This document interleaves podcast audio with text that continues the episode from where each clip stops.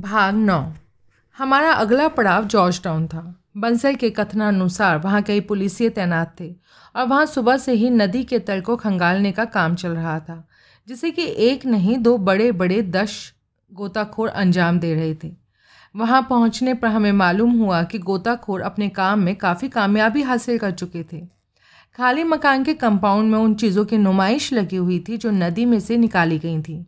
उस सामान में वे दोनों चीज़ें भी मौजूद थीं, जिनकी नदी में से बरामदगी की प्रभु दयाल को पूरी उम्मीद थी। पहली चीज़, बढ़ई गिरी के मुकम्मल औजारों से भरा एक लकड़ी का बक्सा था।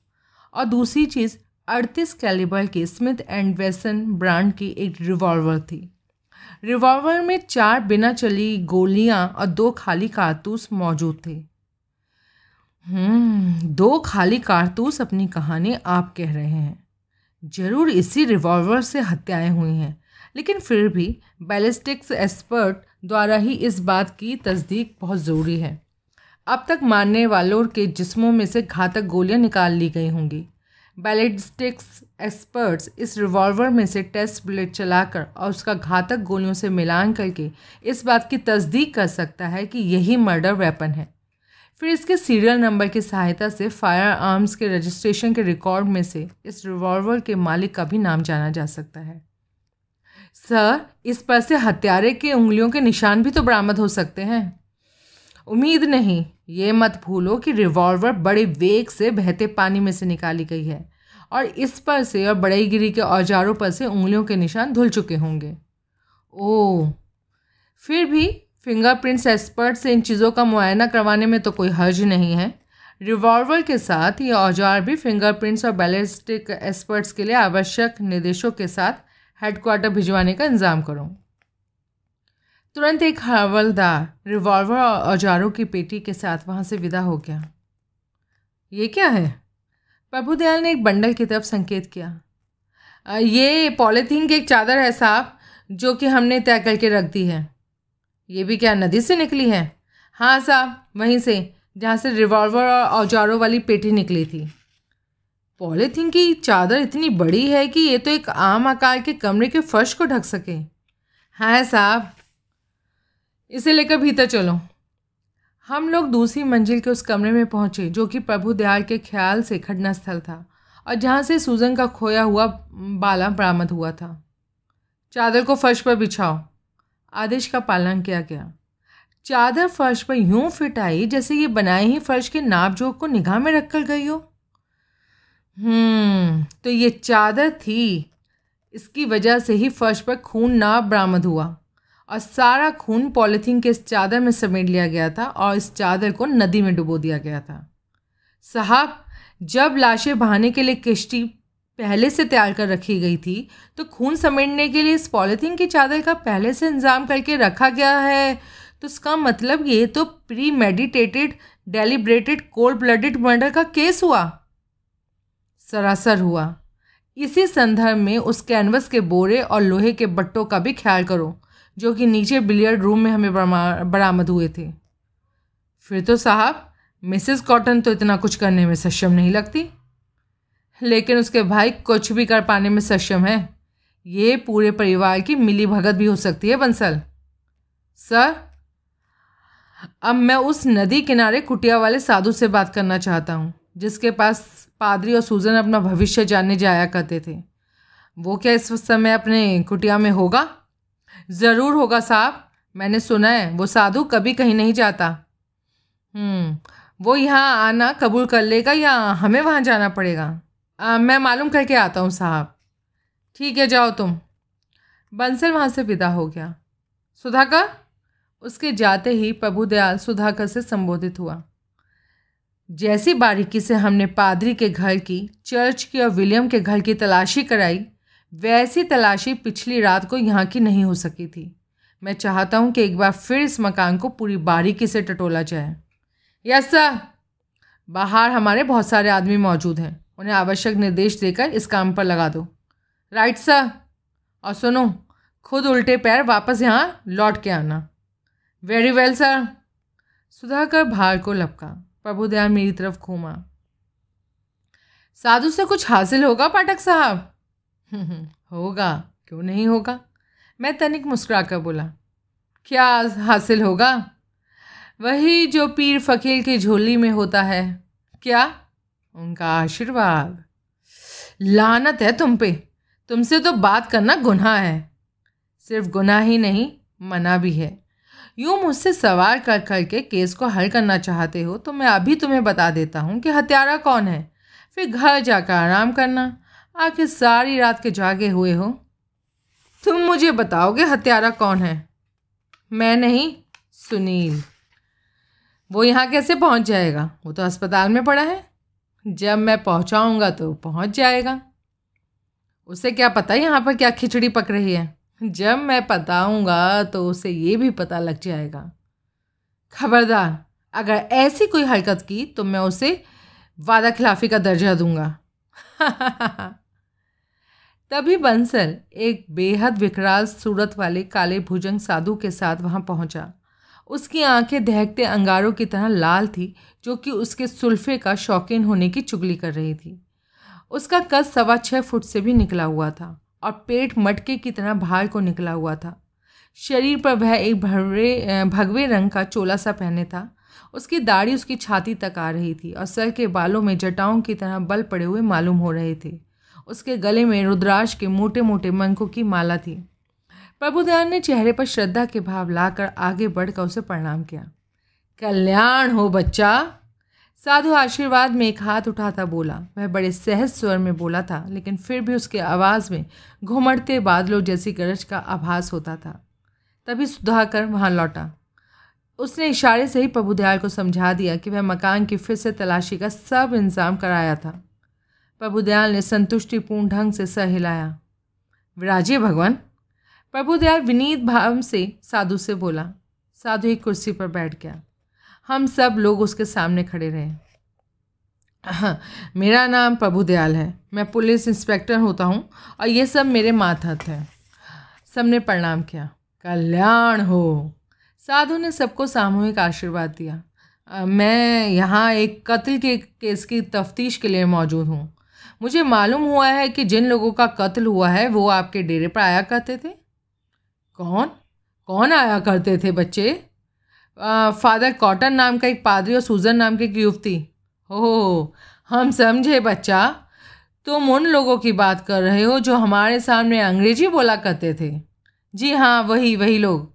हो पहली बार जब तुम्हारा ये बालक उसने बंसल की तरफ़ इशारा किया हमारे पास आया था तो उसने ये संकेत नहीं किया था कि उन दोनों की हत्या हो गई थी। परंतु इस बार इसने हमें ऐसा बताया।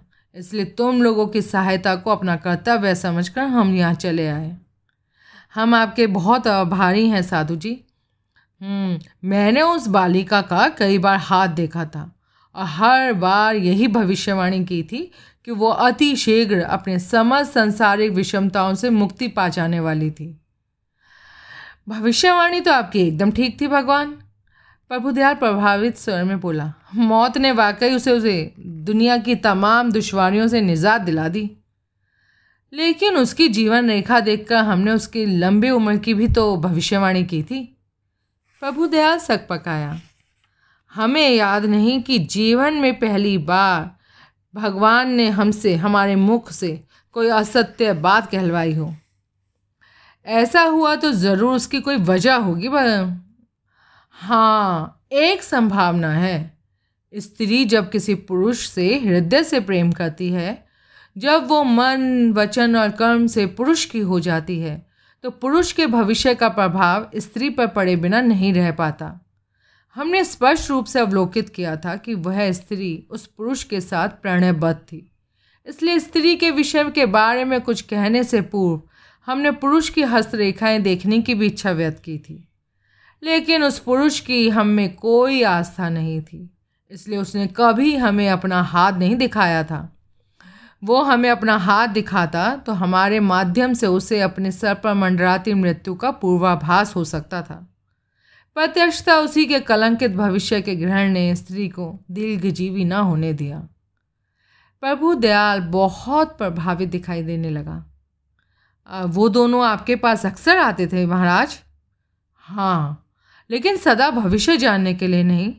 हमारी कुटिया के सामने एक छोटा सा बाग है, जिसमें बारह मास फूल खिले रहते हैं और वहाँ से नदी का दृश्य बहुत लुभावना लगता है। कई बार वो प्रकृति की छटा निहारने के लिए भी वहाँ आ बैठा करते थे। बच्चा, हमने बहुत समय से इतने प्रेम विभोर युगल जोड़ी नहीं देखी थी। स्त्री तो विशेष रूप से उस पुरुष पर पूर्णतया समर्पित थी। हाँ बेचारी। आपने आखिरी बार उन दोनों को कब देखा था? कदाचित एक मास पूर्व, तब भी मेरी कुटिया में उनका आगमन हुआ था। और तब उनका मूड कैसा था? दोनों बहुत चिंतित थे। उनके वार्तालाप के कुछ अंश हमने सुने थे, तथा उनकी सूरतों से दोनों में से हमें ऐसा आभास मिला था। महाराज, आप तो तीरकालदर्शी हैं। इतना तो आप भाप ही गए होंगे कि वो दोनों विवाहित थे। सत्य वचन बच्चा, लेकिन एक दूसरे से नहीं।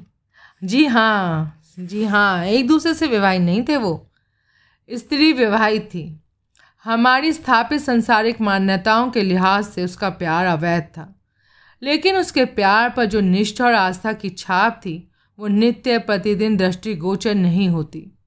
उस स्त्री में ऐसी कोई विशेषता थी उसे देखकर हमारे हृदय में पिता तुल्य अनुराग उमड़ने लगा था। धन्य हो महाराज, आप तो धन्य हैं। प्रभु दयाल बड़े नाटकीय स्वर में बोला। मैं बड़ी कठिनाई से अपनी हँसी रोक पाया। महाराज, आपने कभी कोई उनका मुकम्मल वार्तालाप सुना था? ऐसा संयोग हमारे साथ कई बार हुआ। उदाहरणतया, हम आपको गत चैत्र मास की एक बात बताते हैं। चैत मास? आ, वो अप्रैल हुआ ना पाठक साहब? तकरीबन मैं धीरे से बोला। तब हमने पुरुष को अपने किसी संबंधी का ज़िक्र स्त्री के सामने करते सुना था। कौन संबंधी? पीटर नाम सुना था हमने। वो उसका साला है बड़ा साला। क्या कहा था उसने पीटर के बारे में? उसने कहा था कि पीटर उसके पास आया था और पीटर ने उससे कहा था कि वो अपना अनाचार का जीवन त्याग दे। क्योंकि उससे उनके समाज में उनकी निंदा हो रही थी। पीटर ने कहा था, या तो वो इस स्त्री को छोड़ दे, या फिर वो अपने चर्च की नौकरी से त्यागपत्र दे दे। उसने एन यही कहा था। जो भी उसने कहा था, उसका भावार्थ यही था। शब्द उसने ये प्रयोग नहीं किए थे। ओह। Please do actually he I mean Peter told him that he was making a scandal and and then he would have to give up this women or else be asked to resign from the church this were his exact words you well remember them साधु ऐसे सलीके की English बोल रहा था कि प्रभु दयाल हक्का बक्का सा उसका मुंह देखने लगा महाराज महाराज, असली बातों को छोड़िए, भावार्थी चलने दीजिए। अपने संबंधियों की उस चेतावनी की छत्र छाया में वो दोनों भाग जाने के विषय पर विचार करने लगे। पुरुष ने कहा कि उसके पास धन का समुचित प्रबंध था। उसके पास कुछ शेयर और यूनिट थे, जिससे वो तत्काल विक्रय कर सकता था। और उसके उत्तर में स्त्री ने प्रश्न किया, रोज़ का क्या होगा? तो पादरी ने कहा, तुम चाहो तो उसे भी साथ ले चलना, लेकिन अच्छा यही होगा कि वो पीछे से अपने पिता के पास रहे। स्त्री ने कहा कि इस विषय में वो अपनी कोई इच्छा पुरुष पर आरोपित नहीं करना चाहती। उसकी हर इच्छा उसके लिए ईश्वर का आदेश था। इसलिए अगर वो कहेगा तो वो रोज़ को साथ ले जाएगी। नहीं कहेगा तो नहीं ले जाएगी। प्रत्युत्तर में पुरुष बोला कि वो इस विषय में विचार करेगा। तदुपरांत उसने कहा कि वह उसे कुछ धन देगा, जिससे वो अपने भागने की तैयारी तैयारी में अपने लिए नए परिधान ये सब खरीद सके। उसने ये भी कहा, क्योंकि अब उनका भेद खुल गया था, इसलिए अब वो खाली मकान में और नहीं मिल सकते थे। और इसलिए भविष्य में कांटेक्ट बनाने के लिए उन्हें पत्राचार का सहारा लेना होगा।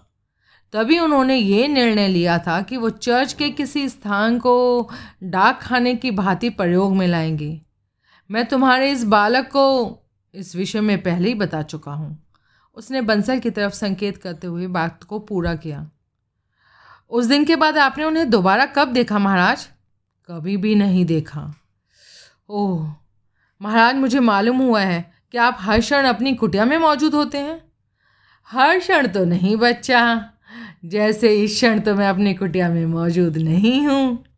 अरे, मेरा मतलब है, आप अक्सर वहाँ मौजूद होते हैं। सत्य वचन बच्चा, किसी लंबे अंतराल के लिए हम कभी वहाँ से अनुप, अनुपस्थित नहीं हुए। कुटिया में जहाँ विराजते हैं, वहाँ से ये इमारत दिखाई देती है। हाँ इस भवन का अग्रभाग अपने आसन से हमें स्पष्ट रूप से दृष्टिगोचर होता है। और कल रात आप अपने आसन पर विराजमान थे? सदा ही होते हैं हम बच्चा। कल रात किस वक्त आपकी तवज्जो इस इमारत की तरफ़ गई थी? क्या गई थी? तवज्जो मेरा मतलब है, कल रात किस समय आपका वो, क्या कहते हैं उसको, ध्यान आकर्षण उस इमारत की तरफ़ हुआ था? हुआ था। आपने कुछ देखा था? देखा। क्या देखा? कल रात ग्यारह बजे के आसपास हमने इस भवन के प्रांगण में कई प्राणियों को देखा। बात हमें बहुत विचित्र लगी। जिस भवन में कभी दिन में कोई दृष्टिगोचर नहीं होता था, वहाँ रात्रि में इतने प्राणियों का क्या काम? फिर आचरण से सब बहुत ही उत्तेजित प्रतीत हो रहे थे। और शीघ्राति शीघ्र बोलते हुए लग रहे थे। महाराज, उनके बोलने की आवाज़ें तो आप तक नहीं पहुँची होंगी? नहीं, वो लोग अत्यंत उत्तेजित थे और फुस फुसा कर बातें कर रहे थे। किसकी तरफ़ आपकी खास तवज्जो गई थी? तवज्जो? अच्छा अच्छा ध्यान। हाँ वार्तालाप के मध्य उन प्राणियों में से एक प्राणी समूह से तनिक अलग हटा था और हमने अवलोकन किया था। वो एक स्त्री थी।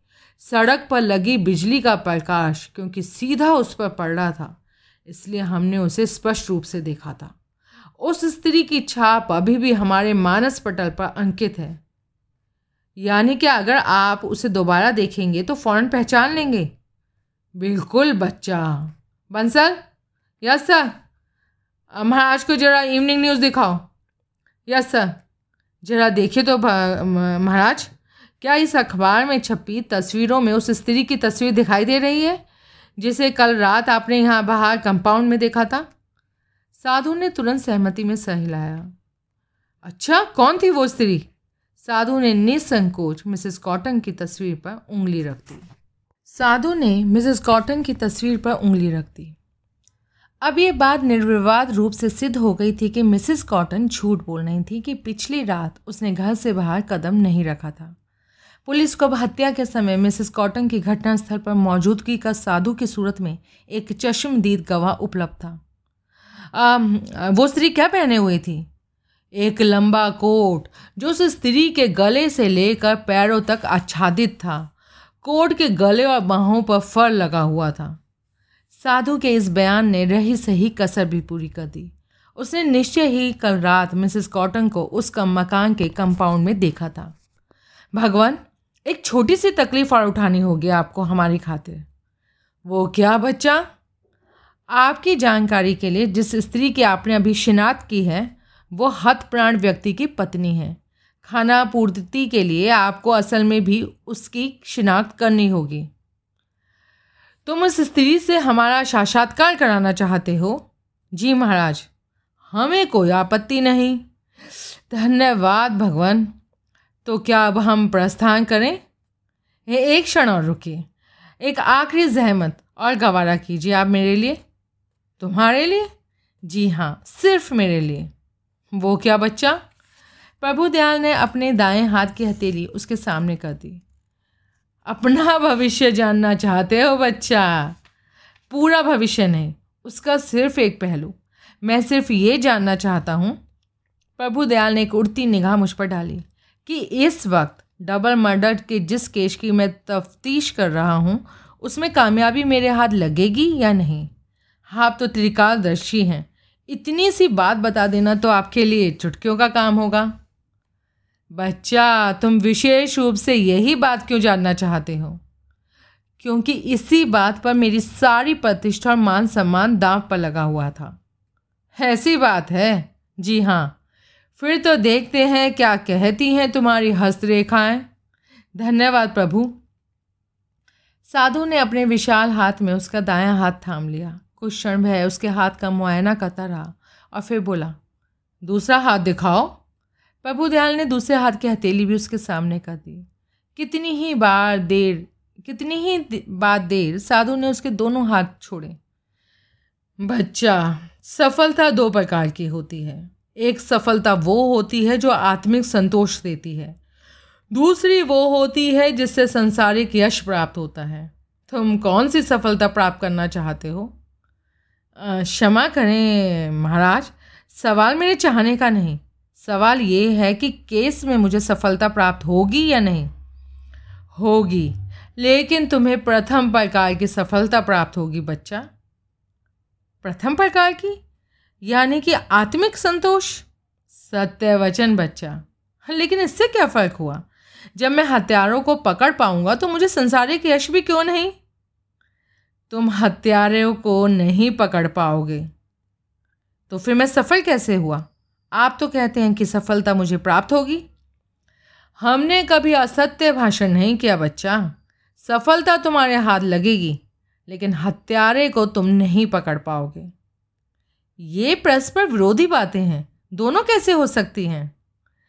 दोनों ही होंगी बच्चा। यही इस साधु की भविष्यवाणी है। लेकिन अब हमें आज्ञा दो। आपने तो मुझे उलझन में डाल दिया। ये उलझन अस्थाई है बच्चा। बंसल, साधु महाराज को छोड़ कर आओ। ज़रूरत नहीं बच्चा। हम स्वयं चले जाएँगे। कल्याण हो कल्याण हो। आखिरी बार सबको आशीर्वाद देकर साधु वहाँ से विदा हो गया। प्रभु दयाल का ध्यान मेरी तरफ़ आकर्षित हुआ। ये मंद मंद मुस्कुरा क्यों रहे हो पाठक साहब? क्या माजरा है? बहुत पहुँचा हुआ साधु निकला ये तो। एकदम सही भविष्यवाणी करके गया है। हम्म, बकवास करके गया है। मैं पास भी हूँ फेल भी हूँ। ये दिन भी है रात भी है। मैं सफल भी होऊँगा लेकिन हत्यारा पकड़ा नहीं जाएगा। कोई बात हुई भला? तुमने वो मसल सुनी है ना? कौन सी? नाई नाई, बाल कितने जजमान सामने आ जाएँगे। मतलब बाल सामने आने का इंतज़ार करो। प्रभु दयाल खामोश हो गया। साहब, अब तो केस दिन की तरह स्पष्ट हो गया। अब जबकि साधु ने निर्विवाद रूप से मिसेस कॉटन का शिनात कर लिया है तो? केस पहले से ज़्यादा उलझ गया है। जी हाँ अब केस पहले से ज़्यादा उलझ गया है। लेकिन साहब, इस बात में तो शक की कोई गुंजाइश ही नहीं कि मिसेस कॉटन से आमना सामना होते ही साधु उसे फ़ौरन पहचान लेगा। फिर उसकी गिरफ्तारी के लिए क्या साधु की शिनाख्त काफ़ी नहीं होगी? फिर क्या हम उसके बड़े आराम से हकीकत नहीं को बुलवा लेंगे? जॉर्ज सैमसंग के होते कोई काम बड़े आराम से नहीं होने वाला। तुम जानते नहीं हो, वो कितना काइया आदमी है। मिसेस कॉटन के खिलाफ हमारे केस में वो इतने नुक्स निकालेगा, इतने नुक्स निकालेगा कि उसकी गिरफ्तारी पर वो इतना कोहराम मचा देगा कि हमें उसे छोड़ते ही बनेगा। अरे साहब खामा खा ऐसे कैसे नुक्स निकाल देगा? खामा खा नहीं, नुक्स है, इसलिए नुक्स निकालेगा। लेकिन साहब, गुस्ताखी माफ़ हो, नुक्स है कहाँ? सुनो साधु ने इस मकान के कंपाउंड में 11 बजे के करीब मिसेस कॉटन को देखा था। लेकिन इस इलाके की तुम्हारे द्वारा की ही खोज कर निकाली गई लीलावती और मानक नामक दो अन्य विटनेस के बयानों के मुताबिक गोली पौने नौ बजे चली थी। कत्ल हो चुकने के सवा दो घंटे बाद मिसेस कॉटन का यहाँ के कंपाउंड में देखा जाना क्या मायने रखता है? सर, मेरी विटनेस गलत हो सकती है। लीलावती ने और मानक ने जो आवाज़ें पौने नौ बजे सुनी थी हो सकता है वो गोली की ना हो। हो सकता है उन्होंने कोई और आवाज़ जैसे कि किसी कार के बैकफायर करने की आवाज़ सुनी हो। यानी कि असल में गोली ग्यारह बजे के आसपास। मिसेस कॉटन की यहाँ मौजूद के, के वक्त चली होगी हम्म? हाँ सर। तो फिर वो आवाज़ किसी और को नहीं तो साधु को तो सुनाई दी होती। उसे सुनाई दी होगी लेकिन हो सकता है उसकी समझ में नहीं आया हो कि वो गोली की आवाज़ हो और उसका ध्यान कहीं और हो। अब तुम अपने विटनेस की गवाही को इसलिए नज़रअंदाज करने की कोशिश कर रहे हो क्योंकि साधु की ज़्यादा दमदार गवाही सामने आ गई है। साधु से हमारी बात ना हुई होती तो अपने विटनेस के एकदम खरी और भरोसे होने की ज़िद तुमने हरगिज़ ना छोड़नी थी। बंसल, हमने तुक्केबाजी से इस केस को हल नहीं करना है। हमने तथ्यों के आधार पर इस केस का हल निकालना है। तथ्यों की कमी नहीं है साहब। कबूल लेकिन वे तथ्य मिसिस कॉटन को सिर्फ़ झूठा करार दे सकते हैं, उसे हत्यारा साबित नहीं कर सकते।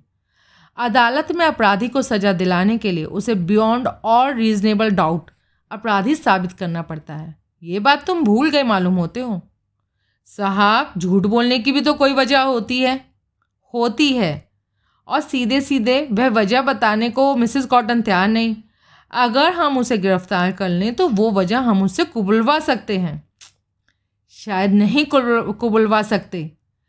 जो ज़बरदस्ती तुम्हारी जहन में है, वो हम एक औरत पर, एक पादी की बीवी पर इस्तेमाल नहीं कर सकते।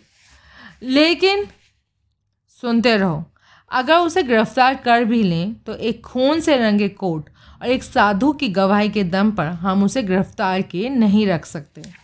कोई ऐसा कदम उठाने से क्या फ़ायदा जिसमें हमें थूक कर चाटना पड़े? ये मत भूलो हमारा मुकाबला किन्हीं मामूली हस्ती के लोगों से नहीं है। कोई ये कॉमन क्रिमिनल्स नहीं है। ये बहुत पढ़े लिखे, समझदार, साधन संपन्न लोग हैं।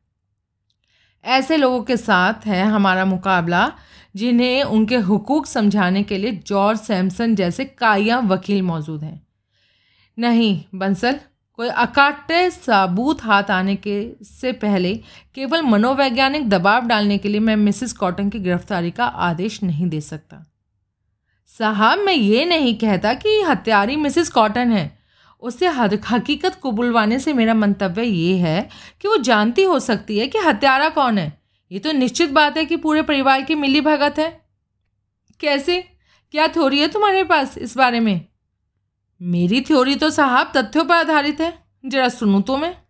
सुनिए, पादरी और सूजन में लव अफेयर था। पादरी परिवार को उसकी खबर लग गई। उस अफेयर को लेकर चर्च में एक मीटिंग हुई, जिसमें पादरी को इस बारे में चेतावनी दी गई। उसने उस चेतावनी पर अमल करने का वादा किया, लेकिन उसने अपना वादा ना निभाया। चर्च के एक गुप्त स्थल को अपना पोस्ट ऑफ़िस बनाकर वो पत्राचार द्वारा सूजन से संपर्क बनाए रखा। उसी पत्राचार के माध्यम से उन्होंने भाग जाने का फैसला कर लिया। पासपोर्ट पर लगाने के लिए तस्वीरें, मुहैया की गई। पासपोर्ट की अर्जी तक भरी गई। पादरी का तो पासपोर्ट बन गया, लेकिन सूजन का तो नहीं बना। साहब, ये बात हमारे में पहले ही हो चुकी थी कि किसी वजह से सूजन का पासपोर्ट ऑफ़िस में लटक गया होगा। लेकिन सूजन तो अपने घर परिवार को अलविदा कह भी चुकी थी। याद नहीं उसकी बेटी ने क्या कहा था? उसने कहा था कि मम्मी रो रही थी। और वो उससे यूँ मिलकर गई थी जैसे दोबारा लौट कर ना आने वाली हो। भागने से पहले उसने पासपोर्ट हासिल हो जाने का इंतज़ार क्यों नहीं किया? साहब, पादरी का पासपोर्ट तो उसे हासिल हो चुका था। पड़ा पड़ा तो था वो उधर मेज़ की दराज में। इससे क्या ये साबित नहीं होता कि सूजन के पासपोर्ट में कोई ऐसा डंगा लग गया था कि उन लोगों ने प्रदेश निकलने का ख्याल छोड़ दिया होगा? उन्होंने भारत के ही किसी और शहर में जा बैठने का फैसला किया होगा।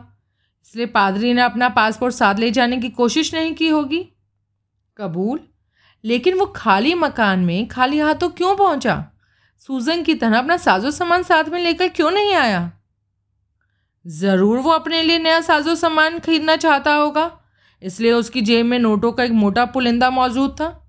आखिर सूजन को भी तो उसने हर चीज़ नहीं खरीदने के लिए पैसे दिए थे। लेकिन सूटकेस तो पुराने थे। वो इसलिए कि घर में अच्छे भले सूटकेस होते हुए सूजन नए सूटकेस खरीदती तो उसके पति शक करता। कपड़े वगैरह की तो बात हो, अलग होती है। उनकी खरीद तो छुपाई जा सकती है। हाँ आज दलीलें बहुत उम्दा दे रहे हो बंसल। साहब, जो मैं कहना चाहता हूँ, उसमें पासपोर्ट की बात कोई अहम नहीं है। खैर, तुम अब आगे बढ़ो। किसी पर, तरह परिवार को पादी और सूजन के भाग जाने के इरादे की खबर लग जाती है। फिर उन दोनों की निगरानी शुरू हो जाती है। उस निगरानी से बेखबर वे भागने की तैयारी कर लेते हैं। इस संदर्भ में कल रात उनकी मीटिंग तय होती है। परिवार के लोग, जो कि उनके हर एक्शन की खोज खबर रखते थे, जानते थे। अगर अब भी उन्हें ना रोका गया तो फिर बाद में सारी कहानी ख़त्म हो जानी थी।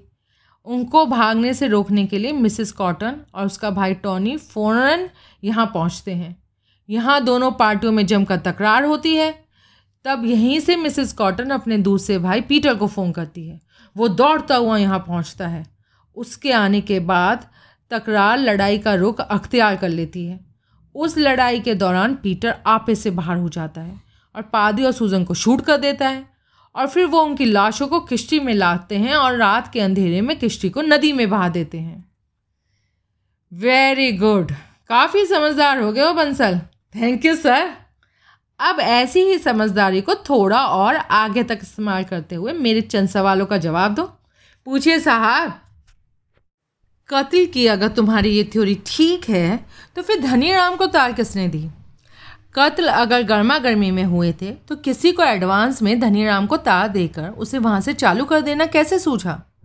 किसी को एडवांस में किश्ती तैयार रखना कैसे हुआ? किसी को इस कमरे में एडवांस में पॉलीथीन की चादर बिछाकर रखना कैसे सूझा? किश्ती के लिए लकड़ी खरीदने वाला कौन था? घर में लोहे के बाट कौन लाया? किस लिए लाया? सूजन का गला क्यों काटा हुआ था? और सौ सवालों का एक सवाल। यहाँ इस अलमारी में कौन छुपा हुआ था? बंसल बगले झांकने लगा। प्रत्यक्ष था उसके पास प्रभुदयाल के एक भी सवाल का जवाब नहीं था। फिर भी तुम्हारी थ्योरी के कुछ पहलुओं से मुझे इतफाक है।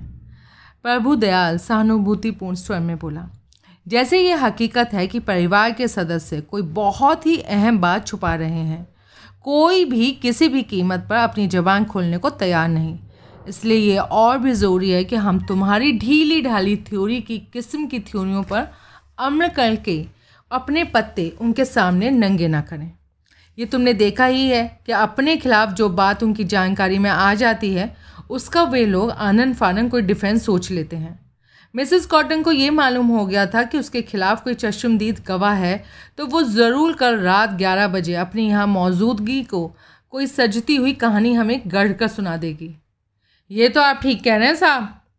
और फिर जैसी थ्योरी तुमने मिसेस कॉटन के खिलाफ गढ़ी है, वैसी तो मैं इस केस से ताल्लुक़ रखने ते किसी भी शख्स के खिलाफ गढ़ कर दिखा सकता हूँ। जी? हाँ जी। पहले विलियम डैनिंग की मिसाल लो। देखो, कितनी बातें जमा की जा सकती हैं उसके खिलाफ। वो बढ़ईगिरी का काम जानता है। उसने खुद कबूल किया है। कि गोवा में वो पहले किश्तियाँ बनाने वाला कारीगर था। यहाँ मैं एक बात पहले ही कह देना चाहता हूँ, तुम अभी अपनी थ्योरी में इसी इसी हालत की गर्मी में हो गए खून बताकर हटे हो। जबकि अभी थोड़ी देर पहले पॉलीथीन की चादर देखकर तुम्ही ने इसे premeditated deliberate cold blooded murders का दर्जा दिया था। Remember? I am sorry, sir. ये मेरी गारंटी है। ये कत्ल किसी पूर्व निर्धारित योजना के अनुसार हुए हैं। चादर, पॉलीथीन की चादर का पहले इंतज़ाम करके रखा गया था। किश्ती पहले गढ़कर रखी गई थी।